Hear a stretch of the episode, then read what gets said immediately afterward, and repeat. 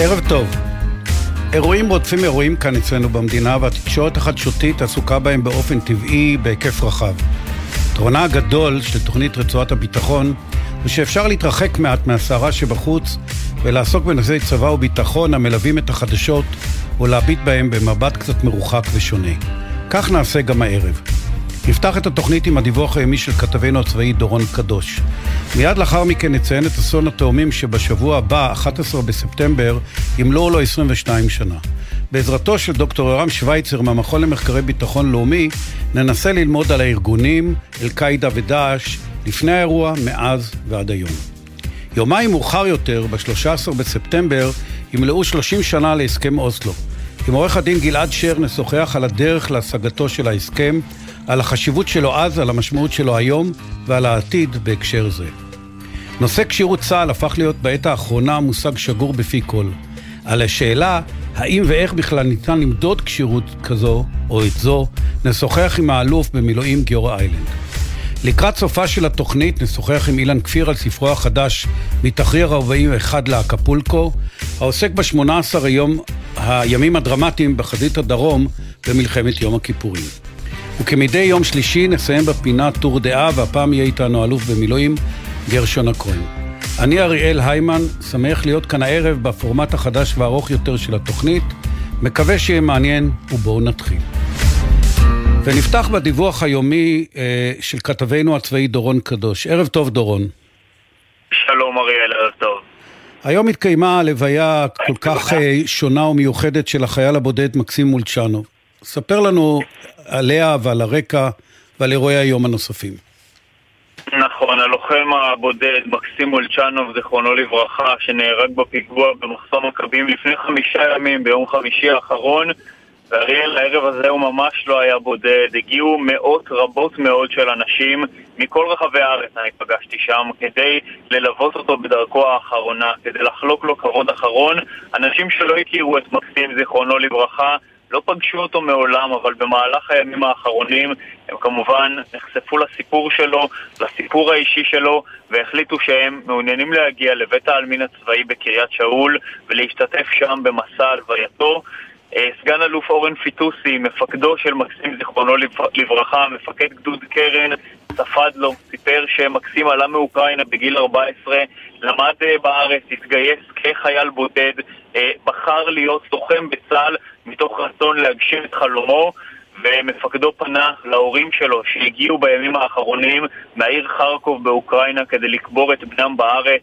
אמר להם, יבגני ולריסה, שלחתם לכאן ילד עם ערכים וחלומות, עשיתם עבודה נהדרת, והלוחם, אה, מפקד הגדוד למעשה, סיכם את דבריו ואמר, אני מתנצל שלא החזרתי אותו חזרה בשלום. זו הייתה הלוויה מאוד מרגשת של הלוחם מקסים מולצ'נוב היום, וממש תוך כדי ההלוויה הזו, אריאל, אנחנו קיבלנו דיווחים על פיגוע ירי שאירע בבקעת הירדן, סמוך לצומת ארגמן. הכל קרה תוך כדי האירוע הזה, עד כמה שהדברים האלה אה, קשים במציאות המורכבת שלנו כאן. מה שקרה שם זה דורון, תקצר. כי אתה נשמע לנו ממש לא טוב, אז אה, תקצר בבקשה. כן, אז בפיגוע הזה בצומת ארגמן מחבל פתח באש לעבר לוחמי משמר הגבול, פצע באורח בינוני לוחם מג"ב שהיה שם, המחבל חוסל בירי בתום ההיתקלות הזאת. תודה רבה לך, אה, דורון קדוש, ונעבור לנושאים אה, שעל פרק היום. ערב טוב, דוקטור יורם שווייצר, חוקר בכיר במכון למחקרי ביטחון לאומי. יורם שווייצר בלי דוקטור, כן, אני איתך. בתחילת השבוע, אולי פעם, נחכה. בתחילת השבוע הבא, ב-11 בספטמבר, ימלאו 22 שנים אה, לפיגוע תאומים. זו הייתה סדרה של פיגועי התאבדות של ארגון אל-קאעידה. בבוקר אותו יום, 19 מחבלים חטפו ארבעה מטוסים, ריסקו שניים מהם אל תוך מגדלי התאומים בניו יורק, ואת השלישי אל תוך בניין הפנטגון בוושינגטון. המטוס הרביעי, שהיה מיועד לבית הלבן, אה, לא אה, התרסק לתוכו אלא בשדה פתוח בגלל התנגדות הנוסעים. בוקר נורא זה בארצות הברית היה צומת, נקודת מפנה הן בטרור וכמו במלחמה העולמית כנגדו. יורם, אתה עוסק בנושאים הללו שנים רבות, ולאחרונה גם פרסמת יחד עם אביב אורג ועם חיים מיסרוביץ' את הספר צומת 11 בספטמבר, מסע בעקבות הטרור של אל-קאעידה, דאעש ושותפיהם המח... בהוצאת המכון למחקרי ביטחון לאומי. אני אשמח אם בתחילת הדברים תוכל להסביר בקצרה מי הם הארגון, מתי קמו, מה היו המטרות שלהם, לפני הפיגוע ולאחריו.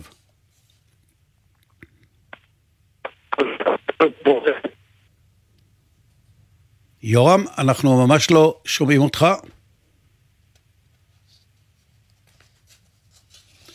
יורם שווייצר.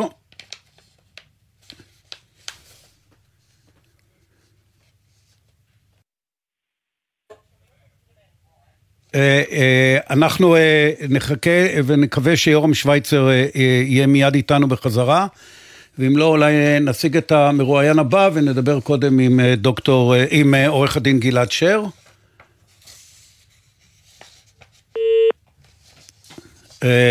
אני מתנצל, אבל את יורם שווייצר אנחנו לא מצליחים אה, לשמוע, אה, רק אספר שאת הספר הזה, כמו שאמרתי, הוא כתב יחד עם אה, שני שותפים, אביב אורג ועם חיים מיסרוביץ'. הספר שמתאר את התקופה הזאת של לפני אותו אירוע דרמטי, שהיה אחד האירוע הטרור הקטלני ביותר בהיסטוריה האנושית. ואירוע זה, כשם הספר, היה צומת דרכים משמעותית מאוד הן של הארגון עצמו, הארגונים, שניהם שהתאחדו ונפרדו, והן של אה, אה, האומות השונות אה, ואיחוד האומות במלחמה כנגד, המלחמה העולמית כנגד הטרור אה, הקשה הזה. אה, מה מצבנו? אה, אנחנו צריכים להעלות או את יורם או את גלעד שר.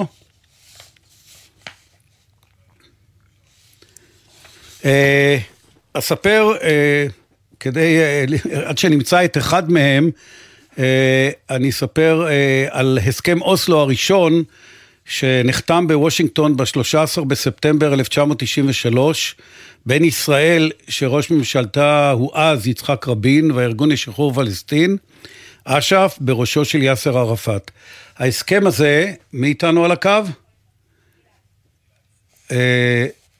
גלעד, אה, עורך הדין גלעד שר, ערב טוב.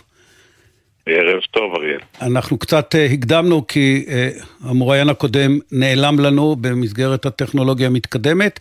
בכל אופן, אני מספר שהסכם אוסלו היה הראשון, הסכם אוסלו הראשון, היה הראשון בסדרה של שמונה הסכמי אוסלו, שהאחרון שבהם היה הסכם וואי, שעליו חתם אה, ראש הממשלה נתניהו, ועל תיקון שלו, הסכם וואי המתוקם, חתם אה, אהוד ברק יחד עם ערפאת בשארם א-שייח, ולא נשכח שבגינו של ההסכם הזה, ועל מנת לעצור את התהליך, נרצח בישראל ראש ממשלה, יצחק רבין, זיכרונו לברכה.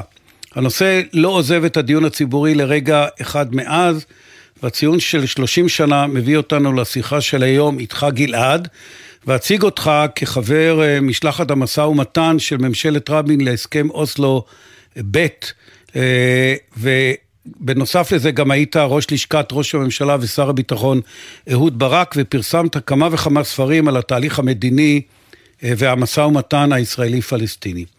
אז אני מבקש ממך, גלעד שר, בתחילת הדברים, למסגר לנו את האירוע הזה של אה, אה, הסכם אה, אוסלו, על המרכיבים השונים שלו, האינתיפאדה, המצב באיו"ש, לחץ מדינות ערב, ארצות הברית והפוליטיקה הפנימית. בסדר, רק תיקון קל, וואי לא היה ההסכם האחרון, וואי היה הסכם שחתם בנימין נתניהו ב... וואי המתוקן קראתי להסכם האחרון.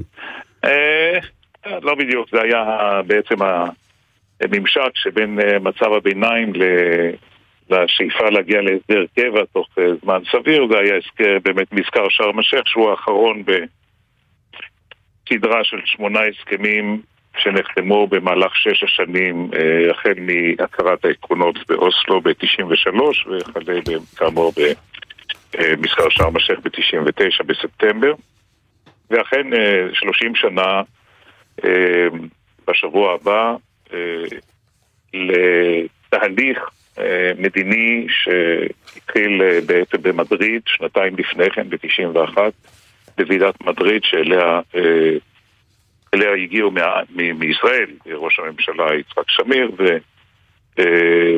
ומשלחת ירדנית פלסטינית ולאחריה התחילו שיחות דו צדדיות ורב צדדיות בוושינגטון ובסחווה במקביל. אבל מאחורי הקלעים התחיל תהליך של הידברות עם, עם הפלסטינים, בעצם עם אש"ף, שהפך, שעלה אל פני השטח כהסכם אוסלו, הצהרת העקרונות של אוסלו, שבעצם בחרה להתבסס על אותה ארכיטקטורה של תוכנית האוטונומיה המפורסמת מ-78, שהייתה הפרק הראשון בהסכם המסגרת לשלום בין ישראל לבין מצרים, מנחם בגין, אנואר סאדאת, ג'ימי קרטר כמתווך והשושבין של ההסכם הזה. ובעצם מדובר שם על, על תהליך מדורג שבו בשלב הראשון יש הסכמה עקרונית לכך שמכירים אלה באלה, הישראלים בפלסטינים ולהפך, ושכל מה שהתרחש מכאן והלאה כדי לפתור את סוגיות הליבה שבמחלוקת ייעשה בדרכי שלום במשא ומתן. לאחר מכן נכנסים למצב ביניים, שהוא אה, הסדר אה, מאוד מאוד מפורט, אה, שהייתה לי הזכות לקחת חלק במשא ומתן אה, לקראת חתימתו במשך כל שנת אה, 95, תחת ממשלתו של יצחק רבין, וה... ההסכם הזה, לאחר שלוש שנים מתחילת uh, כניסתו לתוקף, מתחיל משא ומתן על החלפתו להסדר של קבע שפותר את כל סוגיות הליבה, או מתייחס אליהם לפחות, ולדרך פתרונן, אני אזכיר, ירושלים, המקומות הקדושים, העיר העתיקה, זה סוגיית ליבה מספר אחת. מספר שתיים זה הפליטים, uh, קו נטוי זכות השיבה בפי הפלסטינים, וזאת הסוגיה השנייה. סוגיית הליבה השלישית היא סוגיית הביטחון, הסדרי הביטחון, פלסטין מפורזת, ועוד יתר הסדרי הביטחון, מה קורה בבקעה וכדומה, תחנות ההתראה, יש לזה כמה וכמה סעיפי משנה. והנושא, ה... סוגיית הליבה הרביעית היא סוגיית הטריטוריה, שכוללת את הגבולות, ההתנחלויות, ואת משטר הגבול ועוד כל מיני סוגיות משנה. ההסכם הזה, אני מזכיר לך אריאל, היה אמור לחול בין השנים 93 ל-98 ולהיות מוחלף אז בהסדר של קבע. תכף נדבר על מה קרה בשנים האלה. אנחנו כיום בשנתו ה-28 של הסדר הביניים ואנחנו חיים עדיין תחת משטר הביניים הזה כאשר כל אחד מהצדדים במועדים שמתאימים לו מאיים לבטל את ההסכמים ואת שיתוף הפעולה ולהחזיר את אוסלו לפח הזבל וכדומה, ואף אחד מן הצדדים לא עושה זאת. ואני רוצה לצטט לך כמה משפטים ולבקש את דעתך עליהם. הנה משפט שנאמר מיד לאחר חתימת ההסכם, ואולי גם מתאים להיום. ניתן לומר שהסכם אוסלו על שלביו השונים מתקבל ברגשות מעורבים על ידי שני הצדדים, מצד אחד מעניק תקווה לסיומו של הסכסוך האלים, אך מצד שני מלווה בחשדנות וחששות באשר לרצינות וכוונות הצד השני. זה נאמר לפני 30 שנה. נחום ברנע בכתבתו בסוף השבוע האחרון בידיעות אחרונות כתב כך: ההסכם לא ענה לציפיות שני הצדדים, שני הצדדים בגדו בהסכם מיומו הראשון, הישראלי, הישראלים בהתנחלויות ולא רק ממשלות ימין, והפלסטינים בטרור. הוא ממשיך ואומר, אוסלו תפס את התקן של הפיל בחדר, אף אחד לא תומך בו, אף אחד לא מעז לסלק אותו, הממשלות בשני הצדדים מעדיפות לחסל אותו בהדרגה, בלי לקחת אחריות על התוצאות. מה דעתך על האמירות האלה? מסכים לרישא, ממש לא מסכים לסיפא, ההסכם שריר וקיים, הסכם, הסכם הביניים שריר וקיים. נכון שהייתה תקווה והיו הרבה מאוד חששות ביציאה לדרך, וזה תמיד נכון כאשר אתה ניגש לבצע, קודם כל לקבל החלטה אסטרטגית מהסוג של ההליכה להיפרדות מהפלסטינים ואתה עושה את זה מתוך סכסוך שהוא סכסוך מורכב רב-מימדיים, גם היסטורית, גם פוליטית, גם פסיכולוגית, גם כמובן ביטחונית ומדינית וטריטוריאלית ודמוגרפית, כל מימד שתרצה יש בסכסוך הזה ומקומות קדושים וכדומה. אז כן, ברור שיש אה, מצד אחד תקווה שזה יעלה על דרך המלך, ומצד אה, שני, אה, אין לדעת, אנחנו, זה לא הסכם בין שתי מדינות, שאתה יודע בדיוק שכל מה שאתה צריך להסתיר זה איפה עובר הגבול ומה הסדרי הביטחון, ולאחר מכן נורמליזציה כזאת או אחרת בעצימות כזאת, כזו או אחרת. כאן אתה ניגש להתקשר מהלך הסכמי עם אה, אה, נאמר ישות שאיננה ישות בעצם, אלא אתה יוצר את הישות הזאת, הרשות הפלסטינית, אה, אתה מכיר את מגבלותיה, אתה מכיר את חסרונותיה ואתה מכיר את העוולות שנעשות בתוכה ואת הקושי השלטוני שיש שם וגם את מגמות הטרור של הקיצוניים בחברה הפלסטינית. ואנחנו, אכן, אני חושב, מהרגע שהכרנו את התהליך הזה, הלכנו כל הזמן אה, בעיניים פקוחות אל, אל, אל ניסיון ליישם את הדרך המדורגת הזאת שתוביל בסופו של דבר להיפרדות בשלום אה, לשתי ישויות מדינתיות נפרדות. עכשיו, זה היה צעד נכון בדרך להיפרדות, אפשר להתווכח על הארכיטקטורה של זה, ללכת מהקל אל הכבד במקום ולהשאיר את הסוגיות, אה, את סוגיות הליבה אה, גם מדממות וגם אה, לעשות קיצוניות מבחינת הנרטיבים של שני, של כל אחד מהצדדים. ומצד שני, אני חושב שמההתחלה היה כישלון די ניכר ביישום ממש על uh, מילה במילה של, ה, של ההסכמים של כל אחד מהצדדים. אני חושב שעל זה ברנע אמר נכון, שפלסטינים כשלו בכך שהם אפשרו לטרור להרים ראש, ואנחנו כשלנו בכך שאפשרנו להתנחלויות להתפשט ולהתקדם. אבל אם אתה מסתכל על 30 השנים האלה בפרספקטיבה היסטורית, ואתה שואל כמה... במבט של עוד מאה שנה לאחור? אז הונחו כאן היסודות, היסודות לביצורה של ישראל כמדינתו הדמוקרטית של העם היהודי, שגבולותיה הם בטוחים, מוכרים, מקיפים רוב יהודי ודמוקרטיה. אז עכשיו אה, לשאלתנו... אחרת, שנייה, רק okay. עוד אוקיי. משפט אחד. אין אפשרות אחרת להבטיח את uh, היסודות שעל פיהם הוקמה המדינה הזאת, שהם יסודות הערכים, היסודות של מגילת העצמאות, ללא היפרדות מהפלסטינים. או, והנה השאלה, והנה השאלה הבאה, מה, מה הולך להיות הלאה? אנחנו, ובבקשה בקצרה, אנחנו בדרך למדינה אחת בין הירדן לים? לאן לדעתך הימים לוקחים אותנו?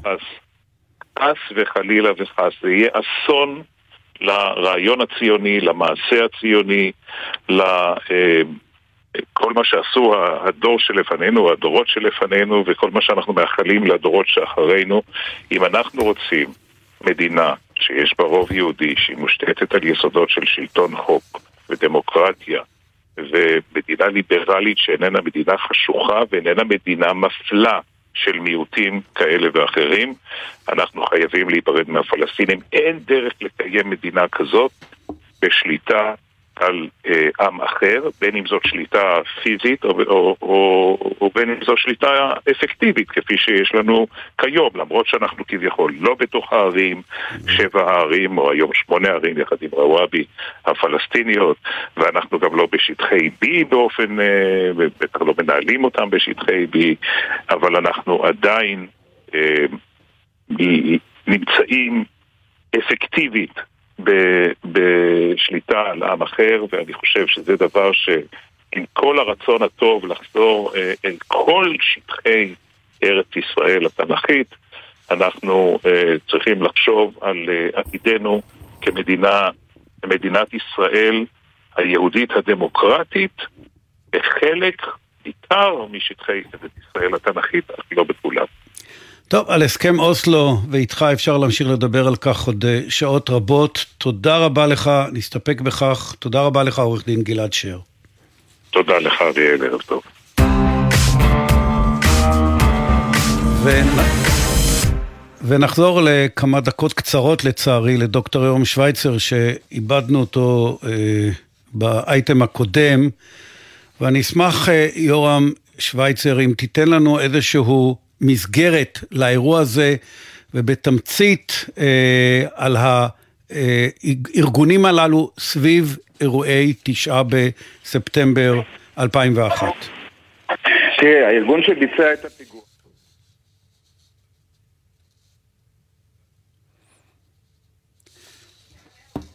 טוב, אה, אנחנו שוב אה, איבדנו יורם שווייצר ואני אה, חושב שאנחנו פשוט... הוא איתנו? אני איתך.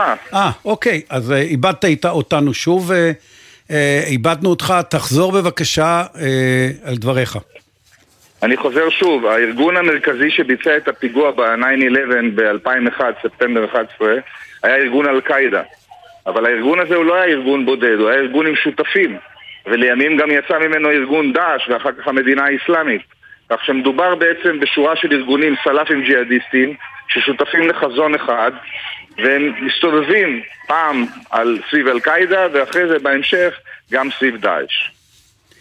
אה, אני רוצה לדלג קדימה ולעבור לתקופה הנוכחית בגלל הזמן הקצר שנותר לנו ולמרות שמדינה אסלאמית, שאנחנו ראינו את, היינו מאוד מעורים בכל מה שקורה עם דאעש, שראינו את החדשות עם כל העריפת ראשים והאירועים הללו, היינו מאוד, והם הקימו מדינה, המדינה הזאת איבדה את הטריטוריה, אבל אף שהיו הצלחות מרשימות בחיסול המנהיגים שלהם, הגחלים, כמו שאתה כותב, עדיין לוחשות במזרח התיכון באפר...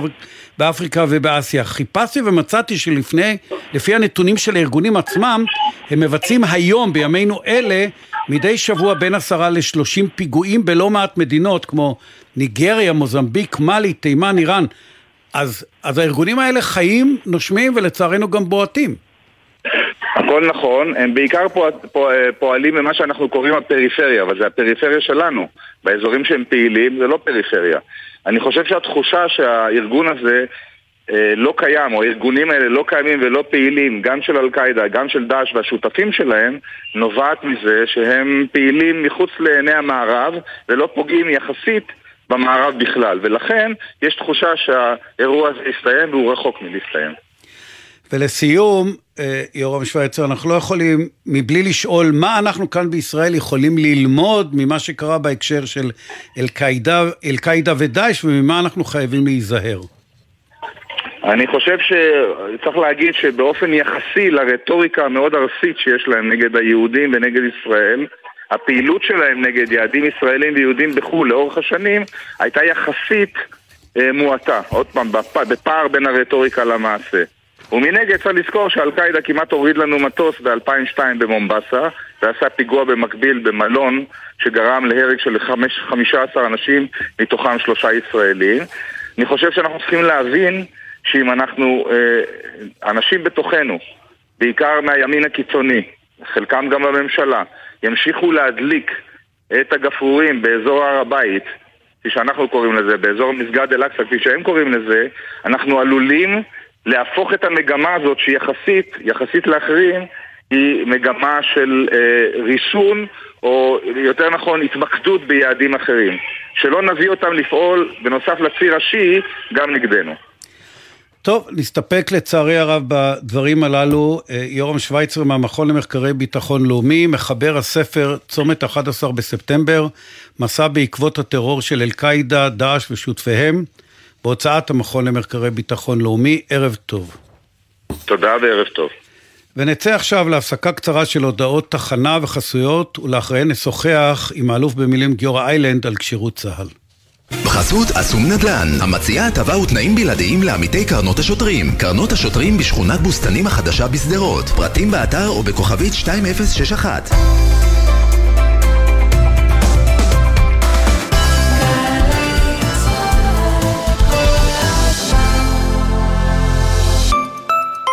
מהאולפנה והתיכון למשרד הביטחון. אנחנו מבטיחים לך תפקיד איכותי ועתיד משמעותי בליבת העשייה הביטחונית של מדינת ישראל. מצוינות וציונות הן אצלך בנשמה? בואי לשירות לאומי משמעותי במשרד הביטחון. במגוון תפקידי ספר סייבר, טכנולוגיה, הדרכה, לוגיסטיקה, משאבי אנוש ותקשורת. ותוכלי להיות חלק מן העתיד הביטחוני של המדינה ושלך. ההרשמה לשירות הלאומי החלה. פרטים באתר עמותת של שילה, עמותת בת עמי, עמותת שלומית שילת ומשרד הביטחון. הכי שירות, הכי לאומי, שירות בתפקיד ביטחוני. עמיתי מועדון חבר, ההרשמה למרוץ חבר בעיצומה. אתם וקרוביכם מוזמנים לרוץ במגוון מסלולים, לתרום את הקילומטרים לעמותת פרקינסון בישראל, ליהנות מאירוע ססגוני, כיבוד עשיר וערכת שי לכל משתתף ומשתתפת.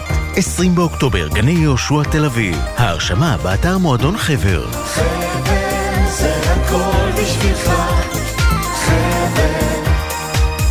מועדון ההטבות של מנוי פיס. כל ההטבות שתוצאנה אתכם לבלות וליהנות. מסעדות, קולנוע, הצגות, מלונות, ספארי ועוד שפע בילויים במחירים בלעדיים. רק למנויי הפיס. עוד אין לכם מנוי? להצטרפות חייגו. כוכבית 3990 תבלולו! המכירה אסורה למי שטרם מלאו לו 18 אזהרה, הימורים עלולים להיות ממכרים. הזכייה תלויה במזל בלבד. שלום, מדבר תת-אלוף במילואים אמל אסעד. אני מבקש להזמינכם להשתתף באירוע השנתי בשביל הבנים, לזכר הלוחמים הדרוזים שנפלו במערכות ישראל. כמו בכל שנה, השתתפותכם חשובה לנו. בואו למפגן של אחדות למען הבנים ולחיזוק הקשר והברית עם העדה הדרוזית. ב-22 בספטמבר נצעד, נרוץ ונרכב על אופניים באווירה קסומה של אחווה והזדהות. להרשמה, היכנסו לאתר בשביל הבנים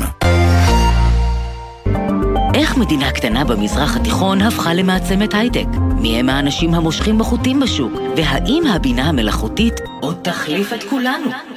ברוכים הבאים לסיליקון ואדי, סיפורו הייחודי של ההייטק הישראלי. בכל פרק יוסי מלמד, יושב ראש עמותת בוגרי ממר"ם, יושב אחד על אחד עם בכירי התעשייה הכי מדוברת במדינה. סיליקון ואדי, בכל זמן שתרצו, באתר וביישומון גל"צ גלגלצ, ובכל מקום שאתם מאזינים להסכתים שלכם.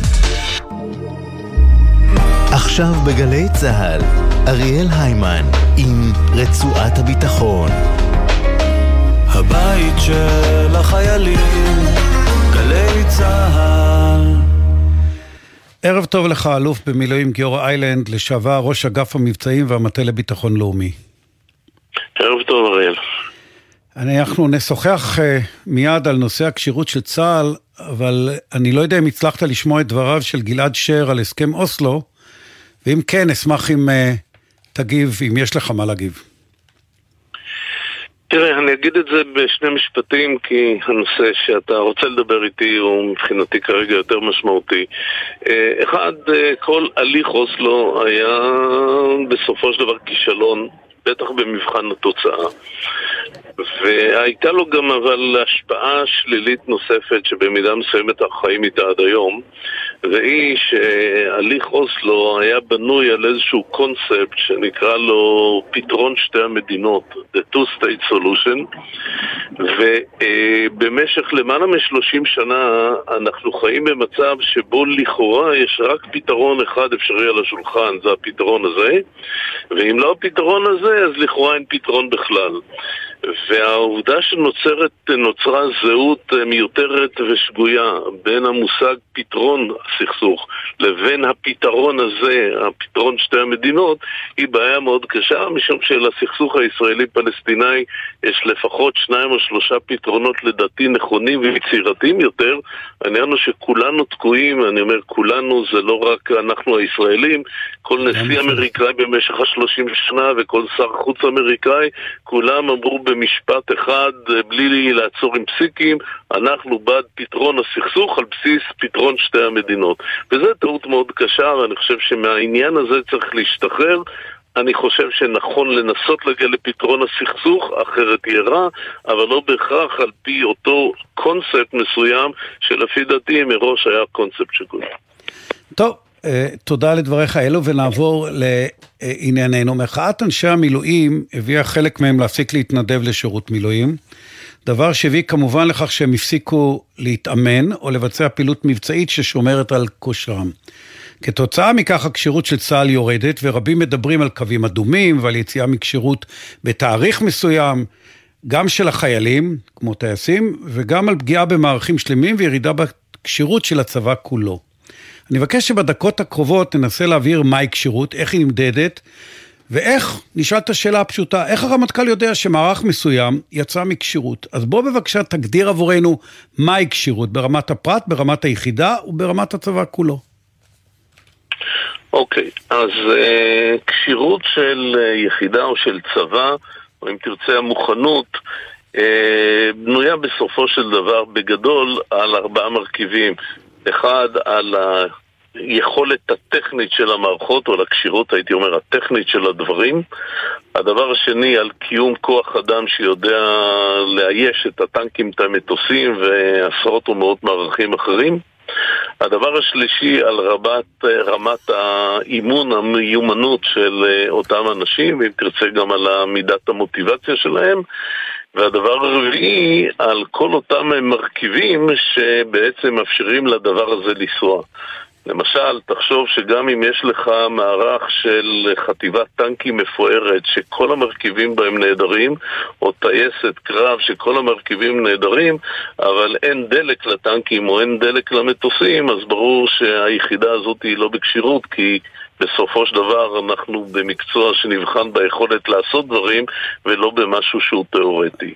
עכשיו המבחן העיקרי אגב היה השבוע נדמה לי סדנה מטכ"לית שעוסקת בתוכנית הרב-שנתית החדשה של הצבא והאתגר הגדול שהוא בפני הרמטכ"ל, בפני המטה הכללי, בפני מפקדי זרועות אה, הוא איך לייצר מקסימום ביטחון מסל משאבים נתון שזה בעיקר תקציב, כוח אדם חובה ודברים נוספים. ויש פה מאות פרמטרים שאתה צריך לנסות להביא אותם לידי איזשהו אופטימום. וכשאתה לפעמים נותן מענה מאוד טוב בדבר דבר אחד, אבל לא שם לב שאתה מזניח מרכיב אחר, אז המכונה כמכונה, היא לא ממצה את כל מה שיכול להיות בה. האלוף במילואים גיאור איילנד, רגע, אני רוצה קצת להקשות, כי הנושא שאנחנו מדברים עליו זה באמת נושא האימונים. לא השתנה שום דבר ברמת המלאים וברמת uh, מצב הכלים. כשמודדים כשירות של טייס, זה למעשה לפי תשומה. כלומר, לפי כמה אימונים הוא התאמן בפרק זמן מסוים, כנ"ל גם לגבי גדוד תותחנים או טנקים. אבל האם הכמות הזו מביאה בהכרח לתפוקות הרצויות? כלומר, שהטייס כדוגמה באמת כשיר, איך אנחנו יודעים שאימון אחד בשבוע מספיק? לחילופין, אולי מספיק אחד בשבועיים. האם אנחנו לא בקונספציה מעט שגועה לגבי איך אנחנו מגדירים כשירות? לא, אז קודם כל, אה, זה לא לגמרי מדויק מה שאתה אומר. המבחן העיקרי, וזה חלק גדול מאוד, מ, הייתי אומר, מהעבודה, עוד פעם, של מטה כללי, רמה של מפקדי זרועות, אלופי פיקוד וכולי, היא לא עוסקת בתשומות, היא עוסקת בתפוקות. אתה שואל את עצמך, האם יש לי את היכולת, למשל, להשיג עליונות אווירית בסוריה, תוך uh, כך וכך זמן? האם יש לי uh, יכולת לעצור דיוויזיות אויב שמגיעות מכאן ומשם? האם יש לי יכולת לשתק במידה כזו או אחרת או לנטרל? והנה השאלה, ואיך אתה מודד את זה? אז, אז לדברים האלה יש כלים, אני לא רוצה להיכנס לזה, יש כלים שהם די, אה, אני לא רוצה להגיד שהם מדעיים מאוד, אבל הם בהחלט מדברים על חקר ביצועים ועל יכולת הערכה של תפוקות ולא רק של תשומות. כשאתה שואל מה היכולת של צה"ל לעשות דברים, אז אתה לא אומר, טוב, יש לו איקס טנקים ווואי מטוסים, אתה מדבר בדיוק על מה אפשר לעשות עם הדברים. לכן הצבא כן מדבר בתפוקות, ואם אני צריך לנחש עוד פעם את אותה סדנה מטכ"לית ש... שנערכת השבוע היא במפורש עוסקת בתפוקות ואתה עוסק בשאלה איזה תפוקה אה, היא מספיק טובה ועל מה אני מוכן אה, להישאר. אני אתן לך למשל דוגמה, אני מתקרב לנושא. אחד הנושאים שהוא תמיד נושא חשוב ורגיש, הוא תכף נגיע לנושא הספציפי המטריד אותנו בצדק, זה רמת האימונים היום בחיל האוויר, אבל יש מושג בחיל האוויר שנקרא זמינות חיל האוויר, שזה דבר דווקא טכני.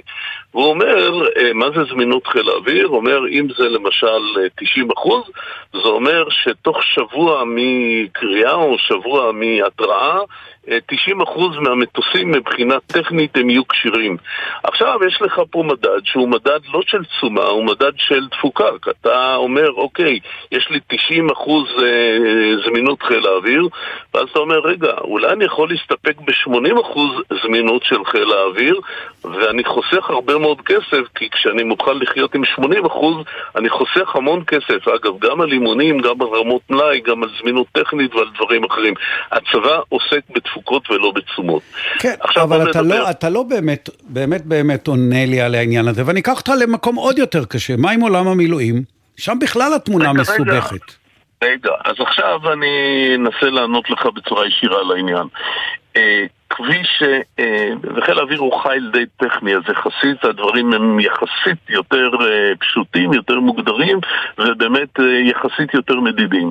ואתה אומר למשל, עוד פעם, מתוך ניסיון שהוא עוד פעם של עשרות שנים, אתה יכול להגיד ככה, על מנת שטייס מסוים, שנגיד התפקיד שלו זה להוביל רביעיית מטוסי F-16 במתארים א', ב', ג', והוא צריך להיות מסוגל לעשות את זה גם ביום וגם בלילה, על מנת ש... טייס מאומן שהוא היה נגיד עשר שנים בסדיר ועשה את זה כל הזמן ועכשיו הוא איש מילואים על מנת שהוא יוכל לשמור על אותה כשירות הזאת הוא צריך לבצע מתארים כאלה וכאלה מאה אחוז, אבל אני רוצה לקחת אותך. למג"ד בשריון, זה הרבה יותר קשה שם. אמרת בעצמך, חיל אוויר יותר פשוט. אני, אני מסכים, אבל גם במג"ד בשריון, עוד פעם, זה בסוף החלטות שיש בהן גם מרכיב פיקודי, אבל הוא לא שרירותי, הוא מסתמך על המון ניסיון. ואתה אומר, אם מג"ד טנקים בחיים שלו לא ביצע תרגיל גדודי, אז כנראה הוא לא בכשירות, בטח לא מספקת ולא בטח, אה, בטח לא מלאה, בכדי לפקד על גדוד במצב מלחמה, והייתי רוצה שהמג"ד הזה, נגיד פעם בשנה, יוכל לפקד על תרגיל גדודי, ומישהו אחר יגיד למה פעם בשנה ולא חצי שנה. בסוף חייבת להיות פה איזושהי החלטה פיקודית. אבל ברשותך אני רוצה להגיע לשורש הבעיה שכרגע, וזה באמת רמת, הייתי אומר, הכשירות של חיל האוויר, ובצדק אמרת שהיא בעיקר תלויה לא בדברים טכניים, אלא תלויה באמת ברמת האימון של האנשים, ופה מה שקורה זה דבר שהוא מבחינתנו אה, מקור לדאגה מאוד מאוד גדולה. חיל האוויר בנוי ככה שבערך שני שליש מהטייסים שלו הם לא טייסים סדירים, הם טייסי מילואים. אם נדייק יותר, אז יש טייסים סדירים בטייסת שזה כל עולמם, מפקד טייסת וסגנה ועוד מספר טייסים צעירים. יש עוד אה, אנשים שמסוגלים במצב חירום להגיע לטייסת ומתאמנים שהם אנשי חיל האוויר שנמצאים בתפקידי מטה במקומות כאלה או אחרים, אבל הרוב הגדול המשלים את הטייסת הם אנשי מילואים. ואנשי המילואים האלה הם לא רק כמותית, מספרם הוא בערך שני שליש, אלא הרבה פעמים גם איכותם היא היותר חשובה, יכול להיות שיש טייס צעיר בטייסת שסיים קורס טייס לפני שנה והוא יודע להטיס את המטוס, אבל להוביל אה, רביעייה ובמיוחד במתארים יותר מורכבים, מה לעשות, לזה מוסמכים פחות אנשים ומטבע הדברים הם היותר ותיקים, דהיינו אנשי המילואים. אבל הפגיעה בחיל האוויר כתוצאה מהעובדה שרבים אה, נמנעים כרגע בראייתם להתנדב, היא לא רק בנושא של הטייסים, אלא גם לפחות בשלושה מערכים נוספים. צריך להבין שטייסים שמגיעים לגיל מסוים והם כבר פחות מבצעיים, בדרך כלל הם הופכים להיות למדריכים בבית ספר לטיסה. כן, אני יודע. וחלק אני- אני מבקש שתקצר גם בבקשה. אה, אוקיי, אז, אז זה חלק, וחלק שלישי שהוא חשוב לא פחות, ועל זה אני רוצה לשים מילה, זה כל מי שבעצם, אנחנו אומרים, מפקדי תאי שליטה של חיל האוויר במלחמה, רובם טייסים לשעבר, או טייסים בפועל, מאוד מאוד ותיקים, סגני אלופים ומעלה. עם ניסיון עצום. שחיל האוויר, חיל האוויר, אולי 30% מהאפקטיבית שלו תלויה בטייסים ובמערכת שמטיסה אותם מהבסיס אוקיי. שלהם. 70% תלוי ביכולת של מי ששולט בהם להפעיל אותם כהלכה. אנחנו 50 שנה אחרי מלחמת יום כיפור, מי שיסתכל על השלושה ימים. הראשונים של יום כיפור, יראה פער עצום בין הפוטנציאל לבין הביצוע כתוצאה ממערכת שליטה ומערכת קבלת החלטות של מטה שהייתה מאוד מאוד גרועה. אה, גיורא, אנחנו לא ממש מתנדבים מוכרחים לסיים. טוב, תודה רבה לך, אלוף במילים גיורא איילנד, שווה לחשוב על הדברים הללו, ערב טוב. ערב טוב.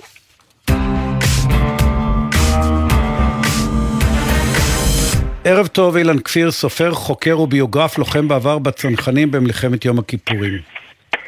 ערב טוב.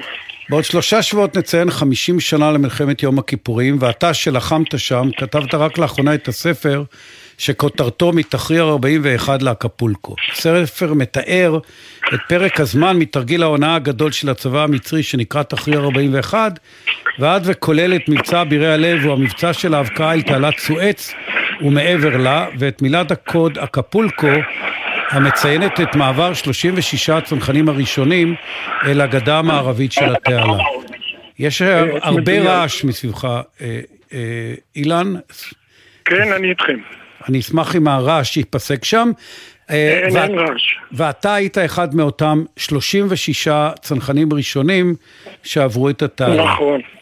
אה, בוא ספר לנו על ההונאה, ולאחר מכן, אה, מנקודת מבט המצרית, על התקופה שהובילה אל אותה הונאה.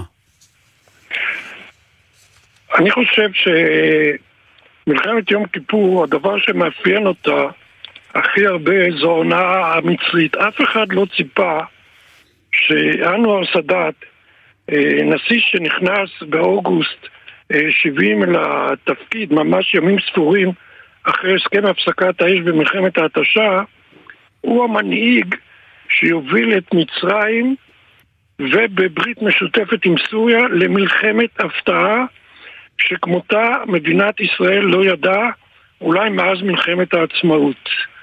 אה, הנשיא הזה בראשית דרכו לא נספר לא בארצו, לא בהנהגה המצרית. אה, אנשי הנשיא היוצא נאצר היו בטוחים שזמנו שאול ותוך זמן קצר הם יוכלו לבצע הפיכה צבאית ולהדיח אותו. אותה הערכה כלפיו הייתה בצמרת המדינית בישראל. גולדה, דיין, ובמיוחד מי שהיה אז ראש אמ"ן, אלי זעירה, שהתווה במידה רבה את מדיניות הביטחון של ישראל, הם זלזלו באיש הזה. הם אמרו, מה הכפרי הזה מכפר קטן, כפר מצרי קטן על הדלתא, מיט אל-קום, שחרש את האדמות הכפר עם מחרשה שמובלת על ידי שור. מה, הוא, הוא האיש הזה יוכל אה, להוביל למלחמה? הזלזול בו היה מוחלט. אה, אפילו פרופסור שמעון שמיר, אחד המזרחנים הגדולים, התבקש באותה תקופה, ראשית שנות ה-70, בהזמנת אה, מערכת המודיעין לכתוב פרופייל על סאדאת. הפרופייל היה מזלזל ורק חיזק את גישת ראש אמ"ן שבשנים הקרובות, לפחות עד 75, אנחנו לא צפויים לשום מלחמה מהצד המצרי. הם בכלל לא חשבו על אפשרות שסאדאת יכול להגיע לברית עם אסד הצליח- ולצאת למלחמה. והוא הצליח ועשה את תרגיל ההונאה, ואני רוצה... התרגיל אני רוצה- היה, כן, תחריר 41. ואני רוצה להתקדם, אה, באחד הפרקים בספר שלך, אתה, אילן כפיר, עוסק בקרב הידוע בחווה הסינית, קרב עקוב מדם של הצנחנים והשריון שנחלץ נחלץ לחילוצם. אתה בוחן את הקרב הזה דווקא במבט של החיילים הצעירים שנלחמו שם. ספר לנו על כך בבקשה. בוא, בוא אני אומר לך כך, כשאנחנו צלחנו את התעלה תכף ב- נגיע לזה. בלילה- בוא, בוא, בוא נחזור חכה, לחווה בלילה- הסינית. אני, אני, כבר, אני כבר נכנס לחווה הסינית. בלילה של ה-15-16 באוקטובר, המראה הראשון בלילה, זה היה שעה 1 ו-20, שאנחנו ראינו במבט מזרחה, השמיים לא היו שחורים, הם היו אדומים, אדומים מאש וספוגים בריח של עשן. לא היה לנו מושג מה קורה שם, רק ברשת הקשר שמענו זעקות אימים. אה, אני נשרף, תצילו, ובמרחק מרחק אחר נראה כאילו לא רחוק, תצילו, תצילו, לא הבנו מה קורה שם. רק אחרי יום, יומיים, אנחנו היינו במצור, אה, הצבא המצרי עדיין לא גילה שיש צליחה, אבל הוא ניסה ליצור קו הגנה על קו המים, לא לאפשר שום אפשרות של פריצה וצליחה ישראלית. לקח להם זמן, זה מדהים, עד שבכלל הם הבינו שיש כוח של צנחנים וטנקים בגדה שלהם. אבל בחווה הסינית התחולל באותו לילה של ה-15-16 באוקטובר קרב הדמים הכי גדול במלחמה. חטיבה 14, שהייתה בעצם מיני אוגדה, אה, נלחמה מול כוחות מצרים שהציבו מערבים ופגעו ושרפו בטנקים. זה, זה, זה קרב שהתפתח לממדים שאף אחד לא צפה אותו. לילה אחד בלבד במלחמה, קרוב ל-200 הרוגים. אני רוצה בלי- לסיום, כי יש לנו בדיוק עוד דקה, אתה היית אחד מאותם 36 צנחני מילואים שנבחרו להיות הראשונים לחצות את התעלה. צא רגע מעמדת הסופר, תחזור להיות אילן. ספר לנו את סיפור בחירת הצנחנים ואת סיפורך האישי של חציית התעלה. היינו פלוגה שמנתה בערך פלוגת החאן של חטיבה 55, היינו בערך 80 איש, ומתוך ה-80 היה צריך לבחור 36 אה, לוחמים לשש סירות גומי. אני הייתי בטוח, על רקע המשימה שנראתה כהתאבדות, כהתאבדות לכל דבר, שכולם ינסו, שיהיו הרבה שינסו לחמוק. לתדהמתי התחיל קרב, אני קורא לזה קרב על המקום. היה אירוע שאני פשוט נחרט עד היום בזיכרוני. היה אצלנו בפלוגה בחור, יורם אלוני, זמר בגבעתרון. הוא קיבוצניק, היה כבר נשוי עם שני ילדים, ואז שני לוחמים בפלוגה, אבינועם אה, תירוש ובחור בשם הרשקו, פשוט ניסו לשדל אותו, לשכנע אותו, תן לנו את המקום שלך. אתה יודע שאתה תמות, אתה לא תחזור, מה, בשביל מה לך? תן לנו את המקום. והוא, לתדהמתי, אומר להם, סליחה, בחרו בי ואני יוצא. והוא היה איתי באותה סירה ויצא בחיים. זו הייתה משימת התאבדות לכל דבר, אבל בנס שרדנו. והנה אתה פה איתנו, מחבר את הספר מתחריר 41 לאקפולקו, ספר שנמצא החל ממש מימים אלה בחנויות הספרים. תודה רבה לך, אילן כפיר, והרבה בריאות ולשנים רבות. תודה רבה לכם, לילה טוב.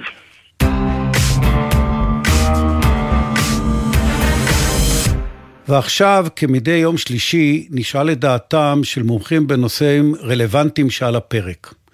לאחרונה התרבו השתלחויות מבית בצה"ל והאשמתו בפעילות, אה, בפעולות מונעות לכאורה משיקולים פוליטיים. האם האשמות כאלה יכולות להיות לגיטימיות, ומה הנזק שהן גורמות לצה"ל ולמעמדו? שאלנו לדעתו של אלוף במילואים גרשון הכהן, עמית מחקר במרכז בגין סאדאת למחקרים אסטרטגיים. לפי דעתי... בחצי שנה האחרונה צה"ל נאבק על המעמד שלו, על שימור המעמד שלו, כגוף ממלכתי שהוא מחוץ לפוליטיקה, מחוץ למחלוקות. היה וצריך להמשיך להיות חוף מבטחים שנותן למדינת ישראל אחדות, תחושה של אה, ודאות ביטחונית, לא מקום שסופג טלטלות, יכולות להיות טלטלות ומחלוקות חברתיות, אנחנו חברה דמוקרטית, צה"ל הוא הנקודה שבה יש את האחדות, הוא תלוי באחדות הזאת, הוא שייך לכולם, מעבר לכל המחלוקות, הדבר הזה נסדק. מבחינה זאת, כשמישהו מביא מול צה"ל ביקורת שמטיחה בו הטיה פוליטית, הוא צובע את צה"ל בצבעים פוליטיים, הוא מסיט אותו מהמקום שהוא חייב להיות בו כממלכתי, מוגן מכל שאלה פוליטית, וכאן כשזה בא מימין או משמאל זה לא משנה, זה פוגע בצה"ל. דווקא אלה מימין שיש להם מחלוקת עם הטלטלה הגדולה של המחאה, רוצים לשמר את צה"ל באחדותו, לא יכולים לבוא ולהטיח בצה"ל ביקורת שצובעת אותו כביכול הוא נוטה פוליטית לצד זה או אחר.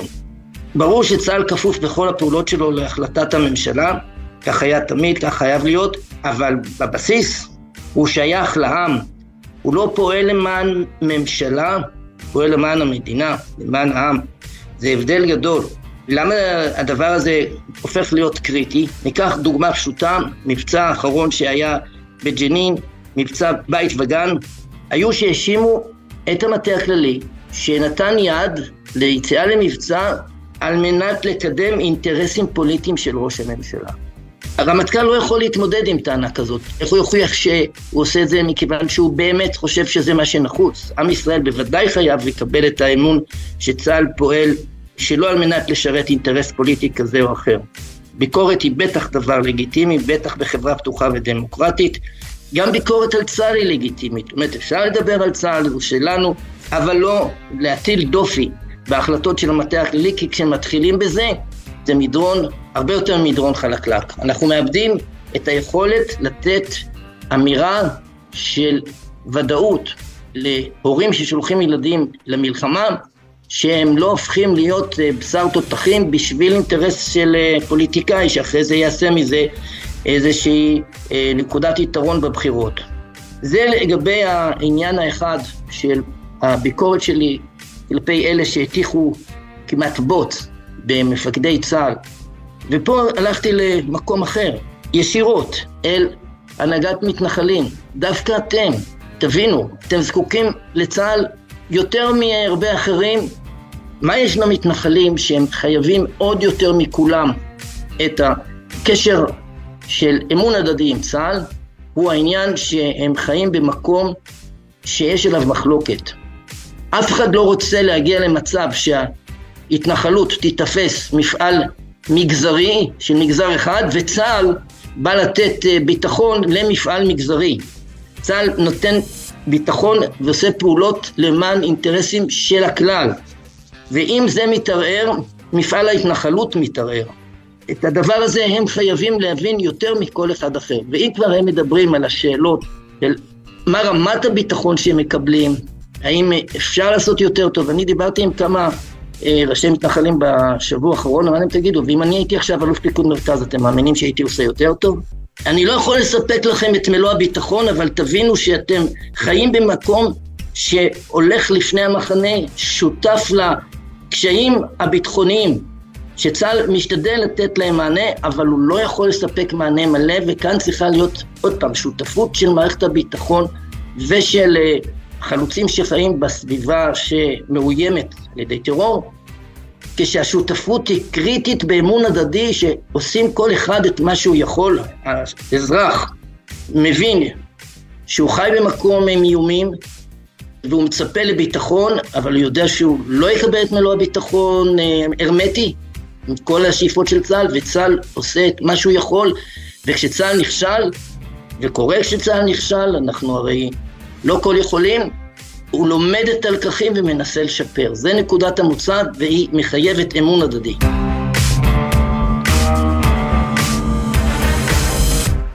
תודה לדעתו של האלוף במילואים גרשון הכהן, עמית מחקר במרכז בגין סאדאת למחקרים אסטרטגיים.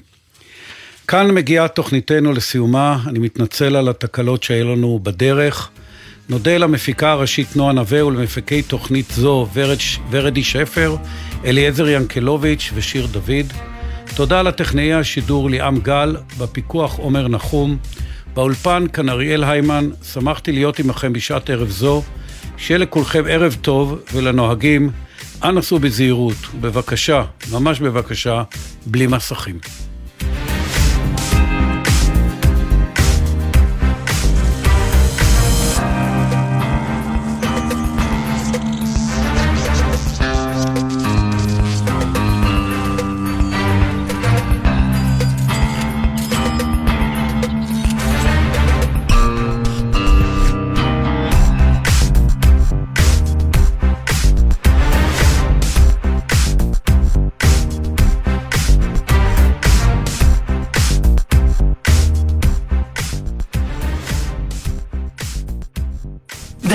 מועדון הצרכנות הוט, המזמין את עמיתיו ללילה לבן באיקאה. אירוע של הנחות וחוויות לכל המשפחה. עמיתי הוט, מחכים לכם באיקאה ביום חמישי, שביעי לתשיעי, החל מהשעה שש. בחסות הפניקס סמארט, המעניקה עד 45% הנחה בביטוח המקיף. כוכבית 5432, או חפשו הפניקס סמארט בגוגל. כפוף לתקנון המבצע, הפניקס חברה לביטוח בע"מ.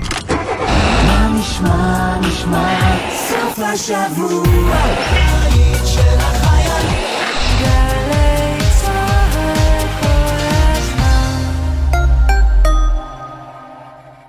בחסות אייס, המציע לכם מגוון מבצעים לחג. היום ומחר, ארון שתי דלתות שבמבצע ב-299 שקלים. באתר ובסניפי אייס. חג שמח. עמיתי מועדון חבר, ימים אחרונים להטבות בלעדיות על מגוון דגמי סאט.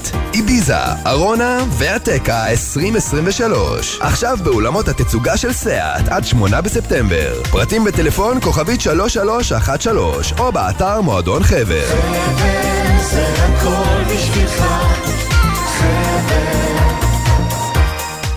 עמיתי קרנות השוטרים והסוהרים, מגוון הטבות ומוצרים מסובסדים לשנה החדשה חוזר. 40% הנחה במגוון רשתות וגם מוצרי זהב ופרימיום פלוס, בילוי ופנאי. הפרטים והתוקף באתר קרנות. קרנות השוטרים, קודם כל בשבילך. קרנות השוטרים קודם כל בשבילך הכירו את אריה, נהג מכבש בפנסיה, עבד במע"צ 45 שנה. בכל שנה סלל כ-180 קילומטר אספלט. הכפילו בכל שנות עבודתו, ותבינו שאם נחבר את כל הדרכים שסלל, נוכל להגיע עד סלוניקי, שממנה עלה ארצה. רספקט, אריה. תנו כבוד למבוגרים שלנו, הם ראויים לזה. הביטוח הלאומי, לצדך ברגעים החשובים של החיים. עכשיו בלוטו 22 מיליון שקלים, ובדאבל לוטו עד 44 מיליון שקלים. הופה! המכירה אסורה למי שטרם מלאו לו 18. אזהרה, הימורים עלולים להיות ממכרים, הזכייה תלויה במזל בלבד. לא צריך להיות חכם גדול בהנדסה כדי לחשב מרחק ביטחון. עם פתיחת שנת הלימודים, אנחנו מזכירים לילדים, לרכב ההסעות ממתינים הרחק משפת הכביש, ולא מתקרבים אליו עד שהוא עוצר עצירה מלאה. כשיורדים מהרכב בסוף הנסיעה, חוצים את הכביש בזהירות, רק אחרי שרכב ההסעות יתרחק מהמקום. שתהיה לכולנו שנת לימודים מוצלחת ובטוחה. הרלב"ד, מחויבים לאנשים שבדרך. אתם מאזינים לגלי צה"ל.